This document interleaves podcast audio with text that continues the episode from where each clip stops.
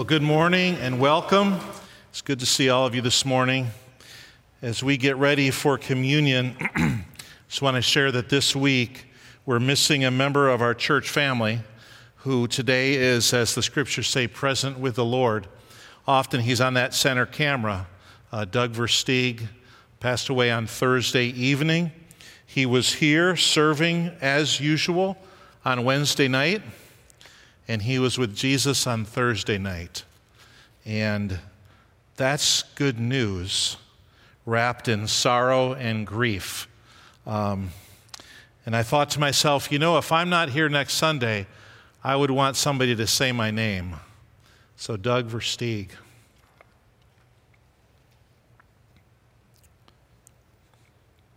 Over 40 years he served kids and youth ministry, tech, uh, building stuff, served all ages. He served all of us for over 40 years. And I'm so thankful that there were several times when I stood in front of him and put my hand on his shoulder and looked him in the eye and I said, Doug, churches run on people like you. You don't know it, but they do. You're here every Wednesday and every Sunday. And he just gave me that shy, nervous chuckle. I'm like, seriously, Doug, this is not normal. you, uh, you, you've served for a long time, and churches, churches operate because of people like you. And Wednesday night, before I left, I was here a little bit later, and I came out just to see if maybe I had to close something up or lock it, and he was standing in the coffee shop talking with somebody. And I went up to him and I said, Doug, are, are you staying? Are you locked? Oh, yeah, I'll lock up. Don't worry. Okay. And in my head, as I was leaving, I just thought, again, every time I see the guy, I think this, you know, he's just always there, always serving until he's not. Today is the first day that he's not. So uh, it was kind of with heavy hearts this morning that the serving team got together early. And uh, that was where he always was. He was always there with us. So, because of that, as we share in communion together, we are reminded of the promise of eternal life. All caps, life. We're reminded of that. We're confident, as Paul said, that to be absent from the body is to be present with the Lord. And we don't know all the details around all that, but we don't need to know anymore. Is to be present with the Lord. And we're sad, but Doug's happy. I know that. Um, so, in just a minute, I'm going to have you come up. Now, there's quite a few of you, so take your time. We might need a little extra, few extra chords this morning, um, but take your time and, and come up and take the, uh, the packet with the juice and the bread back to your seat and have your own time as couples or as a family together there taking communion together. We're going to do that first this morning before our kids are dismissed. So, would you join me in prayer? And if you are a believer this morning and you would like to take communion, um, just come on up and take one of these. And we are remembering what it is we believe in order to be connected to God, and that is the cross, the death and the burial and the resurrection of Jesus. And he told his followers that uh, for as often as you eat this bread and drink this cup, you proclaim my death until I come. We proclaim his death at communion, we proclaim his resurrection really every Sunday, but on Resurrection Sunday, on Easter Sunday. Let's bow and just have a few moments of silent prayer, and then I'm going to pray.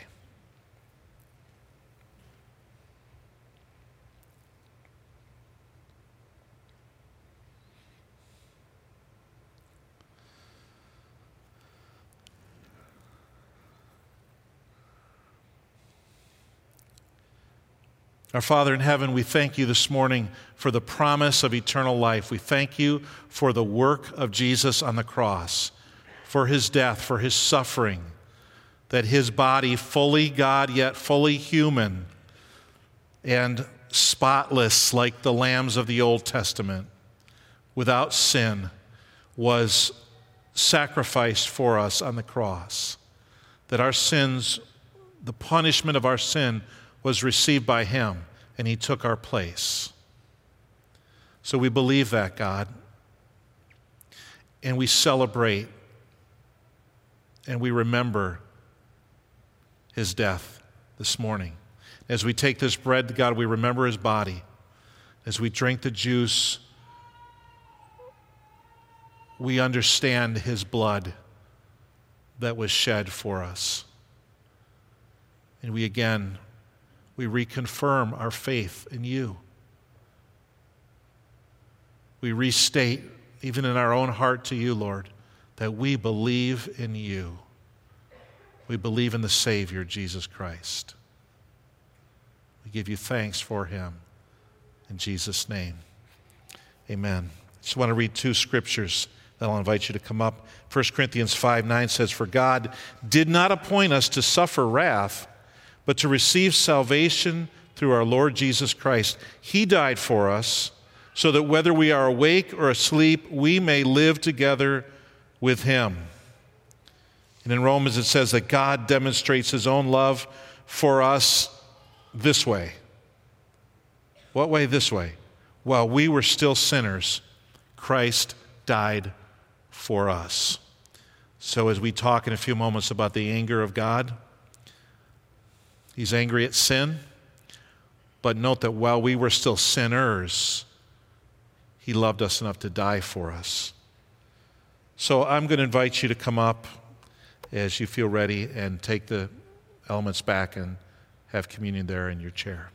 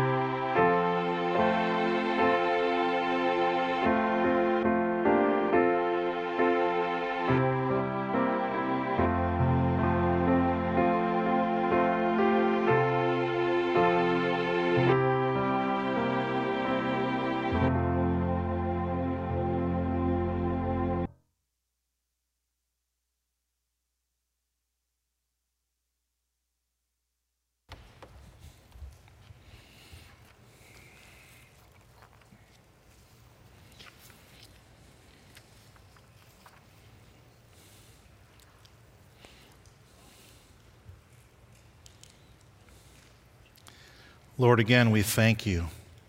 We thank you for what you did for us. We thank you that it gives us forgiveness and freedom and life. Thank you that you give us joy and peace. You give us strength. And you give us, as your word says, all things related to life and to godliness. So, Lord, we worship you this morning. We praise you. We give you thanks in Jesus' name. Amen. This is the uh, seventh message in this Keeping Spiritually Fit series. A new series starts next week. Pastor Bo came to me some time ago and he said, uh, There's a series that I'd like to preach. And I said, The whole series? He's like, Yeah. Like, okay. so it is, uh, it's called Encountering Jesus. And it's a four week series. And then he realized he was going to be in El Salvador for one of those weeks. So I do have one of those weeks, but he is going to be preaching three of the next four Sundays. I am uh, going to only miss one of those, and so I look forward to it. Encountering Jesus, encounters with Jesus, and um, I hope that I hope that you're here for those. Uh, they're going to be very encouraging and helpful. This morning, I have two title slides. I'll put up the first title slide is Controlling Anger. Anger is a sin. Do not get angry. The end. Let's close in prayer. Oh. Sometimes we think that way, right? We just think, well, anger is a sin. It's a sin to be angry. Oh, you're mad. You're mad. You're, you're doing wrong. You're bad. What's going on? Stop being so angry. What are you so? What, you mad, bro? You know, we think that way. But here's, this, there's the title slide I landed on Controlling Anger Anger is a given, and what we do with it isn't. Anger is a given. So is it, are we controlling anger? Or am I talking about controlling anger? So let me encourage us the first way that we control anger, that anger doesn't control us.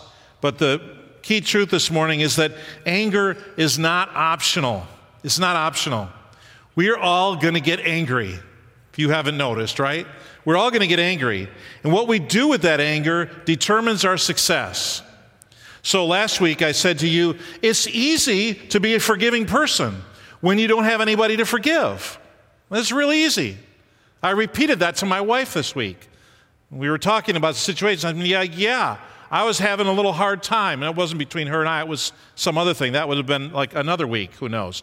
Um, but I said to her, yeah, remember what I said about it's easy to forgive if you don't have anybody to forgive? It, it's easy to control your anger when you're not angry with anybody or anything. And you know how they say, don't pray for patience because God might give it to you through all kinds of situations, right? And I thought, don't preach on anger. At least if you're going to, just plan on doing it like the night before because the last two weeks have been I probably haven't had opportunity to be as angry about things and I've had to struggle and actually say to myself, okay, Jeff, why are you angry? What is really making you angry? It's easy not to be angry when you don't have anything to be angry about, but it's when somebody makes you angry that you have to try to figure out how to control it. So anger is kind of like this. So there's a, there's throwing a baseball at a window okay, and shattering the window, which I did when I was a kid. There was a new house going up next door to us, and nobody was around. It wasn't finished, nobody was living in it. And I had a baseball, and so I was a dumb kid, and I just threw the baseball at the window and smashed the window. Or if you threw a baseball and you threw it right over home plate, then that would be considered different, right, than what I did. Either way, you're throwing a baseball, but one is good and what is bad. And anger's kind of like that. Anger's kind of like that. Like throwing a baseball isn't the problem. A baseball isn't the problem. And anger isn't the problem. It's what we do with it that's the problem. In fact, most people that are up to bat, baseball players, they like it to go over the plate and not like at their head. But anger is the same way. Anger is a human condition because God got angry. God got angry. And because he got angry, well, we're going to get angry. But God knows how to deal with it, and we're learning how to deal with it. Let's go back to the beginning in Genesis chapter 4. It's going to be up on the screen. And before I read it, there's a lot of material on the internet where you can find how to control my anger Bible study, uh, how to control my temper Bible study, uh, Bible, how not to be mad, etc., etc. You can find all kinds of stuff on there. And there's a lot of helpful stuff, and there's a lot of, you know, okay stuff, and there's a lot of wacky stuff. Um, but this morning, I want to point you to the scriptures because we could go through it. I'll, I'll share a few things at the end, but we could go through all kinds of psychological stuff. But I just want you to see what the Bible says about anger. And does the Bible speak about anger? It does. It does. It starts out in Genesis 4, where it says that the Lord looked with favor on Abel and his offering, but on Cain and his offering, he did not look with favor. So Cain was very angry and his face was downcast. And I thought, was Cain sinning by being very angry? I'm not sure. I don't know. He was angry of this, for the situation, but what did he do with his anger? He went out and killed his brother. Not a good thing, right? So obviously that was sinning. That was bad. So he allowed his anger to push himself. Have you ever allowed your anger to push your, you in a direction that was not helpful? I have. I've suffered the consequences because of my anger, financial consequences.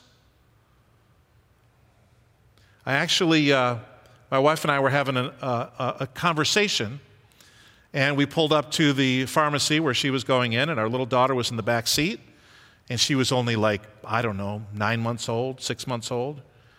And so we got there, and now that we're there, she decided she would get out of the car and go in. But I was in the middle of being angry. And as she walked past the front of the car, I, now, I'm much younger. I was much younger back then. I just took my fist and I hit the windshield. And when I hit the windshield, the thing went. I was like, oops. And all my anger went, whoo, it like disappeared. And I sat there like, what did I just do? I thought everybody that was walking by could see the shattered windshield that back then only cost me $137, but that was a lot of money back then. But that was anger. I hardly touched it. It was those old windshields that just shattered at the drop of a hat. I hardly touched it. But that has been, for most of my adult life, a picture for me of what happens when you get angry and you don't control your anger. Now, it sounds a lot worse than it really was, perhaps. I mean, so it was a shattered windshield. I really didn't hit it that hard. I must have just hit it just the right way and in the right place. But man, when I hit that thing and it shat and it just kind of cracked, all my anger just disappeared. So Cain was angry, but what did he do with his anger? He didn't redirect it in a positive way, he directed it in a deadly, violent direction. And that's obviously what we can't do. The Bible talks over 370 times and uses the word angry or the word anger throughout the Bible, but mostly in the Old Testament. And there's a fair number of them talking about God being angry. But the vast majority of them are about people being angry with a circumstance or another person.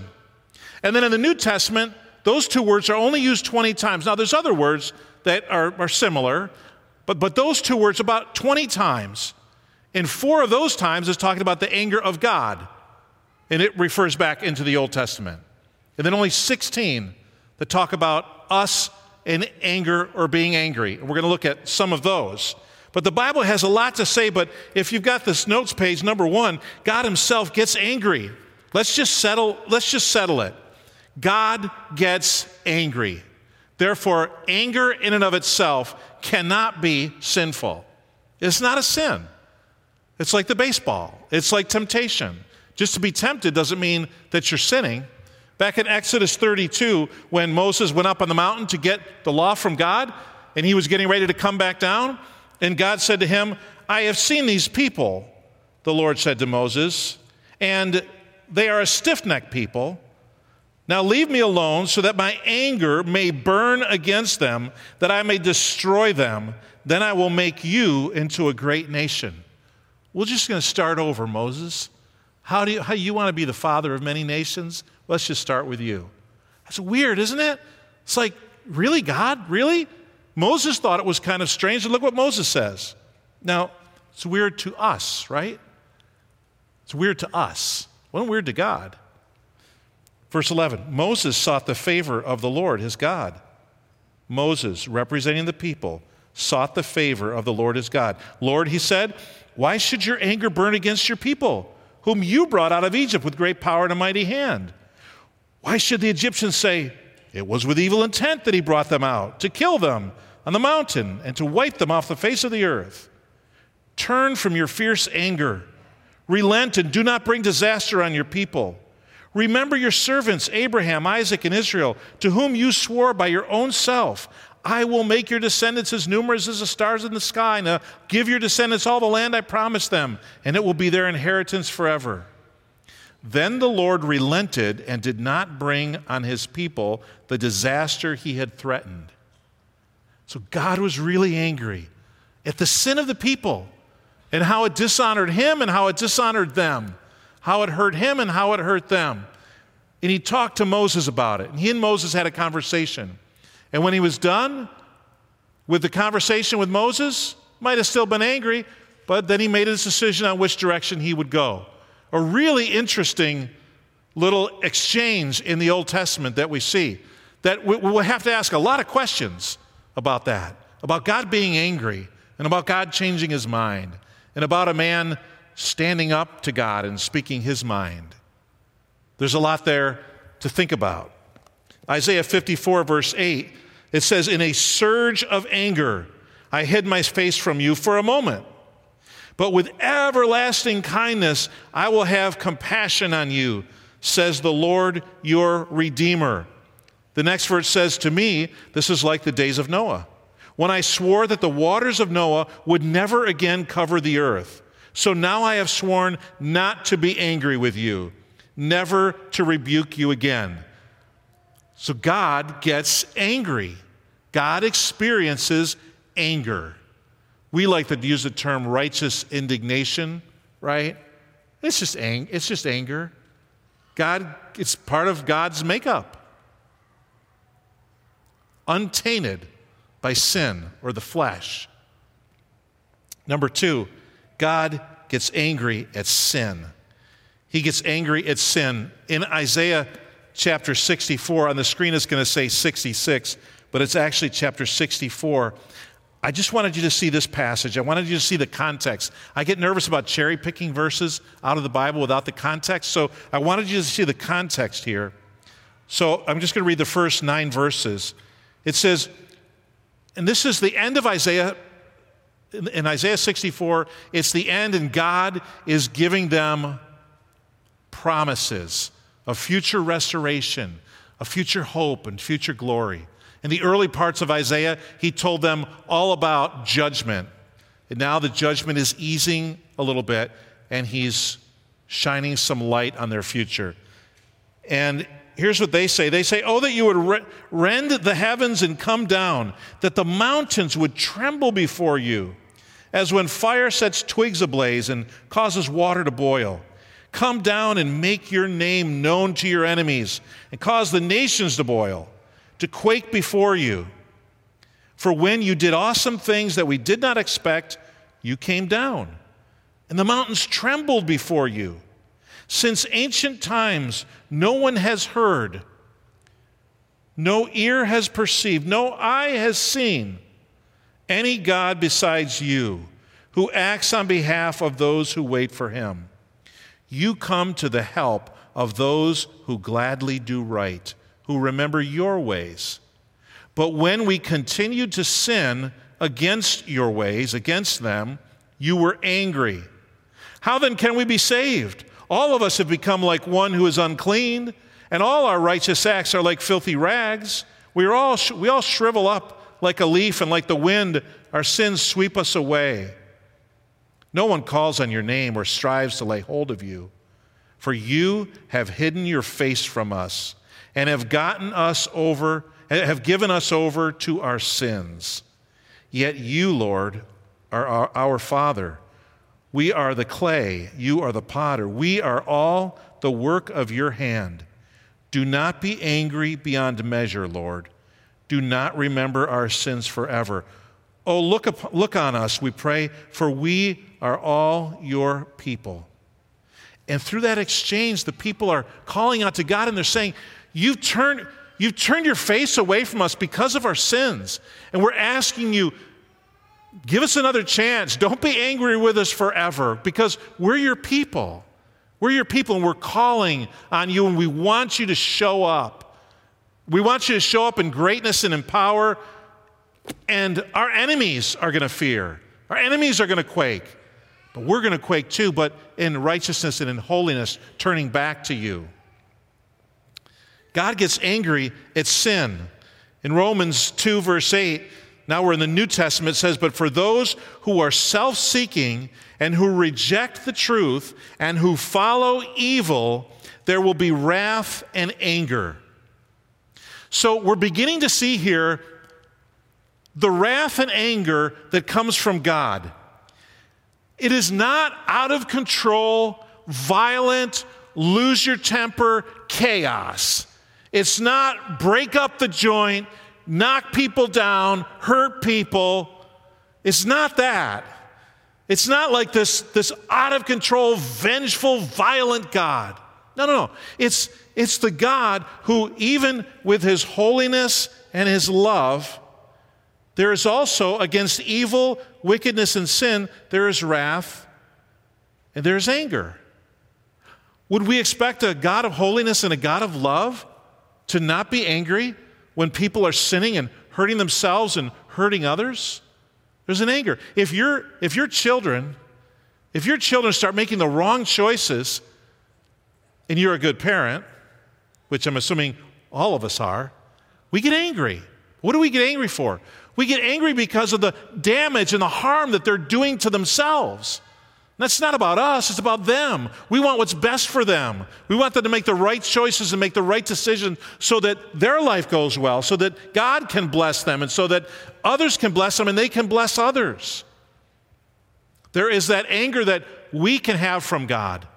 It's not sinful anger, it's, it's actually very controlled, it's very holy, it's very righteous. See, we don't want to confuse the losing your temper and a violent temper with being angry. Being angry is a posture and a position you take against rebellion and evil and sin. Over here has to do with selfishness and self centeredness and a loss of control. God's anger is all about control because He's God. So He tells us, hey, we're going to see, you're going to get angry, but don't sin. And he talks to us about that. In fact, Jesus, even Jesus got angry. He got angry at the religious leaders when they sinned and had no mercy and no care for somebody who was physically deformed that God wanted to heal. They had no care or concern. In fact, they were getting ready to accuse Jesus of doing it. Oh, you're doing it on the Sabbath. Eh, that's wrong. And it says there in Mark 3 5, he, Jesus, looked around at them in anger and deeply distressed at their stubborn hearts. He said to the man, Stretch out your hand. He stretched it out, and it was completely restored. He looked around at them in anger. So being angry is not sinning necessarily, right? You can look around in anger and not be sinning. The third thing on your notes page is that our anger should never be used to get revenge on those who have offended or hurt us. Get revenge. You just like we don't judge other people because God is the judge, we don't avenge things or, or get revenge against people or avenge offenses. We let God do that because God can do that without losing control. God can do that without losing his temper. God can do that without collateral damage. Romans 12, verse 19, it says, Do not take revenge, my dear friends, but leave room for God's wrath. Now, again, I want to repeat this. When I look at that and I see God's wrath, I think of my wrath. Because if I get to the point of like wrath, and we use anger and wrath a little differently in our contemporary culture. When I think about my wrath, I think about sin. I think, okay, I've let this go way too far and I'm out of control. That's not what this is saying. It says, leave room for God to deal with it. For it is written, It is mine to avenge. I will repay, says the Lord. And the Lord is going to deal justly and rightly with holiness and justice and truth. He'll handle it. He's the judge on the bench, and he's going to rule with complete, as Bo talked this morning, authority and justice. But look what it says in verse 20. It says, on the contrary, here's how you have to deal with people. You said, this is, you'll, you'll be good if you do this. If your enemy is hungry, feed him. If he is thirsty, give him something to drink. Don't get even with him and, ah, you're thirsty. I've got something to drink. Go die. No, that's not, that's not what we're to do. We're to give our enemy food and water and leave room for God's wrath. Because when we get in and we get involved and we try to avenge and we try to exact justice, it always it goes bad. It goes the wrong direction. Psalm 37, verse 8 says, Refrain from anger and turn from wrath. Don't fret, it leads only to evil. But that verse alone doesn't give you the full picture. Look at the next verse. For those who are evil will be destroyed. God is the one who deals with sin. God is the one who does it. God will destroy the evil and the wicked. That, that's his job. But those who hope in the Lord will inherit the land. So it's not just that you refrain from anger and you turn from wrath and you just let everything go and people just get off scot free. No, no, God, God, God takes care of it. He does a much better job at it than we do. The fourth thing on your notes page is that anger is often misused and leads to bad consequences. Now, that's kind of a duh one right there, right? Anger often gets misused and it leads to bad consequences. And we've, we've all been there. Proverbs 29 22 says, An angry person stirs up conflict and a hot tempered person commits many sins. Somebody who just kind of practices anger, that has no godliness about it, has no guardrails around it, they are going to stir up all kinds of conflict and commit many sins. In James 1:19, it says, "My dear brothers and sisters, take note of this. Everyone should be quick to listen, slow to speak, and slow to become angry." Become angry, but slowly. you ever thought about that way before? You could become angry. Just, just don't be like popping off with a hot temper all the time. Get angry slowly. You know, some food needs to be cooked slow to taste good. So you just get angry slowly. And here's why it says, because human anger, human anger does not produce the righteousness that God desires. Anger is something that we have, but if we develop it and practice it in our lives and get really good at being angry, it doesn't come out the way it comes out with God. Human anger, human anger does not produce the righteousness, the righteousness that God desires. On the contrary, number five, use anger, use anger to motivate you to bring righteousness and justice into the world.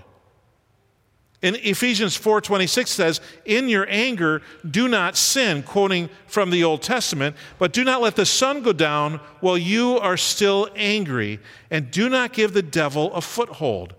Anger in our lives is something that Satan would love to use and leverage to mess us up and to mess our lives up and to mess our relationships up.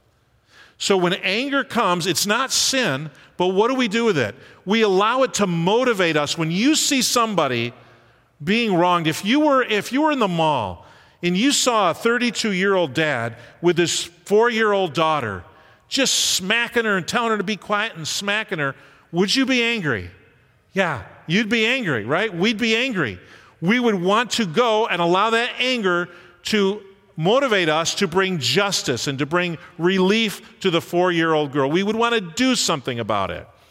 So, anger by itself and in and of itself is not going to help us unless we allow it to, we leverage it to motivate us to do what's right, to follow righteousness and seek justice and that's often the case that we feel wronged. Somebody has done something to us and we're angry. Why are we angry? We feel like we've been wronged. We feel like we're we don't deserve that. I don't deserve that. Then we have to look back at Jesus, right? Who didn't deserve it, but for a reason and for a purpose endured the scorn and the ridicule and the hatred of others and yet allowed any anger he had to push him to the cross to save the very ones that were scorning him. Ephesians 4:31 says get rid of all bitterness, rage and anger, brawling and slander along with every form of malice. That grouping of words right there, there's a reason he's got them in a group. They, they all, they all spawn each other, they all, they all uh, multiply each other exponentially. Anger is connected to bitterness and is connected to rage, brawling, and then speaking slanderously and, and talking people down, along with every form of malice, all the bad stuff. He says, get rid of it. Get rid of it. Here's what you replace it with, verse 32 Be kind and compassionate to one another. In your anger, retrain your response, he's saying, to instead be kind and compassionate, forgiving each other, just as in Christ God forgave you. See that first slide that just said, just stop being angry? Doesn't work that way. we have to replace that anger with something else. So, again, the key truth is that anger is not optional we're all going to get angry, but what we do with that anger determines our success. Now, on the back of your sheet, I just have a couple ideas there for you. And the first one that isn't on there is that you'll hear in, in counseling sessions that blocked goals produces your anger. Most people get angry when their goal is blocked. Like when you're in a hurry, you're driving down the road and somebody pulls out in front of you, and then they go 10 miles below the speed limit. And you just feel the goal that you have of getting somewhere being blocked by this person. So, what do you do? You have to redirect your thinking, you have to redirect your thoughts to something a little bit better. So, on the back of your sheet there, it says, Acknowledge your anger and identify why you're angry. This may be hard to do, but the more self aware you become, the easier you'll be able to know why you feel what you feel. Why am I getting angry? If you can't answer that question, you have little hope of fixing it. You're just, you're just, uh, you're just responding, responding, reacting, responding, reacting. And you got to say, why am I getting angry? And then you can begin to deal with it. Replace angry feelings. You can't just say, well, I just got to stop feeling angry. Well, how are you going to do that? You do it by replacing those angry feelings with productive, redemptive thoughts and actions. That takes work. You might actually have to sit down at your kitchen table with a notebook and start writing a few things down to, to think about what is going on in my life? What is going on in my head? Why am I feeling this way? And allow anger to redirect you toward righteousness and justice, as we said earlier. And if someone has offended or hurt you, seek help or protection if you need to. And begin the process of forgiveness. Now, last week we talked about forgiveness. I didn't, I didn't touch a lick on abusive situations and abusive relationships. I sent out an email and I put something on Facebook if you want to look at that, because forgiveness doesn't mean always restoration. Sometimes it means separation. It means somebody who has offended you or hurt you to such a degree that you can no longer have a relationship with that person. Doesn't mean you can't forgive them, but also doesn't mean that you have to be restored to them. And then the last thing on there ask God to help you deal with your angry feelings and ask God, but don't just pray. Don't just pray. Pray and talk about it with somebody else. That's why God has given us the body. That's why we have each other. We can't just do it on our own. So when you're going through stuff, Pray about it, yes, but talk about it with somebody else. Find a trusted person, a parent, an adult child, perhaps. I got some adult children I can talk to these days that, that you trust, that you can talk through with it. A counselor, a spouse, uh, um, a pastor, whoever. And then anger with God. It's not on there. Anger with God. You know, a couple weeks ago something happened, and I thought, well, God, good move. Where, where were you that day? Obviously, you weren't on the throne doing what you should have been doing, or that wouldn't have happened. Like those kind of thoughts, yeah, I'm a pastor. Those kind of thoughts come into my head once in a while. But it's okay because those are my feelings. But then I've got me over here who's rooted here in God's Word. Okay, all right. God, God knows. You know, it's kind of like when, you know, when this tragedy happened and all these people were lost, where were you? Well, I was there with them as they were going. Okay, God, sorry. I didn't mean to ask you that question. We can get angry with God. Anger with God simply provides an opportunity for us to grow in our relationship with God and grow in our understanding of our faith and our understanding of God's Word. Because God is never the one who's at fault. God is fixed. He's a constant. He's a source of truth. He's foundational. He's, he's stalwart. He's the one that we're, we can be tethered to. Because we're like flying around like this, but God doesn't move. And so when we're angry with God, it just means that we're off here somewhere and we don't have God's perspective. And it may be totally understandable. It's just going to take us some time. But anger with God is an opportunity to grow in our understanding of who God is and our understanding of truth and our understanding of our faith and our relationship with Him.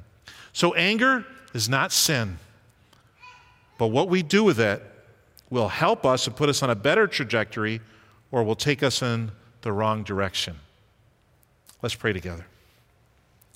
Our Father, we thank you for your word. I thank you that you, you were so honest and we didn't look at so many passages in the Old Testament where you talk about the, the, the burning, fierce wrath that you had against evildoers and against sin. To the extent that you are holy, to that extent, you have to deal with sin and rebellion and evil. And yet, God, yet, your mercy and your grace shine brighter. Uh, that they, they cut through the dark clouds. And for those who would call on you, for those who would come to you in faith, for those who would take and receive forgiveness of sins, you are there to forgive. And you are there to love. And you are there to shower mercy and kindness and goodness on people. God, I pray if there's one person in this room this morning or more that have never placed their faith in you, never placed their faith in Jesus Christ, the Son of God, who loved them and gave himself for them, God, I pray that they would, that they would believe on the Lord Jesus Christ and be saved from sin and death and hell and be saved to a life, an eternal life of love and relationship with you. God, I pray that as we go this week, that you would help us. Help us with our anger to control it, that we would be controlling anger, and that anger wouldn't be controlling us. Help us to seek help from others, to pray and to come to you, to search your word, but also to share with other people who can help us. And Lord, I pray for the Versteeg family this morning. I pray for Doug's wife and his kids and grandkids. I pray for his parents and his siblings and his whole family. God, I pray that you would give them peace. And I pray that, God, through all of this, we would draw closer to you as a church family. Thank you in Jesus' name. Amen.